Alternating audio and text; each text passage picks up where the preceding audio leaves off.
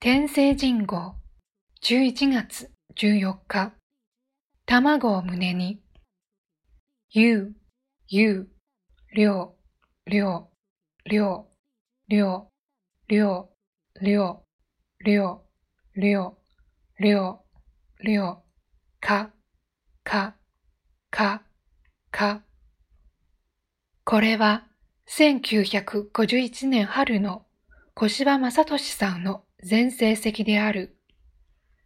東大の物理学科をビリで卒業したと言っても信じてもらえない。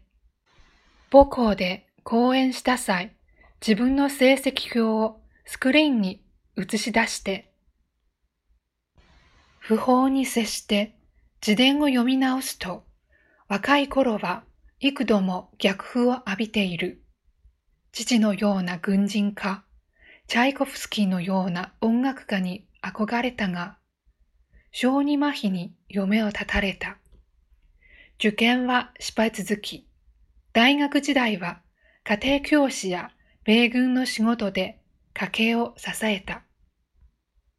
この世に抹殺というものがなくなったらどうなるか、記せ。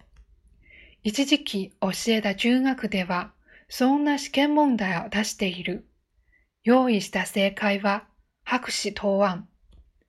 摩擦がなければ鉛筆の先が滑って紙に字は書けないからと説明し、制度を脅かせた。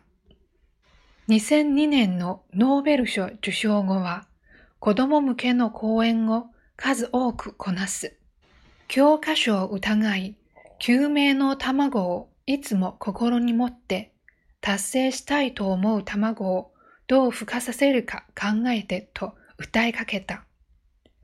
最大の功績は素粒子ニュートリの観測、物理に疎い東方など16万光年の彼方から何がどう岐阜県の地底に届いたのか未だに理解できない。それでもノーベル賞を聞くと真っ先に小柴さんの福々しい笑顔が浮かぶ。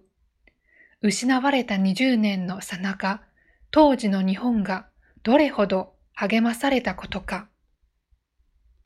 小柴さんの愛した東京杉並の散策路を昨日歩いた。宇宙、人間、素粒子、夢を大切に。自筆の言葉を刻んだ記念碑のてっぺんで、特大の卵が輝いていた。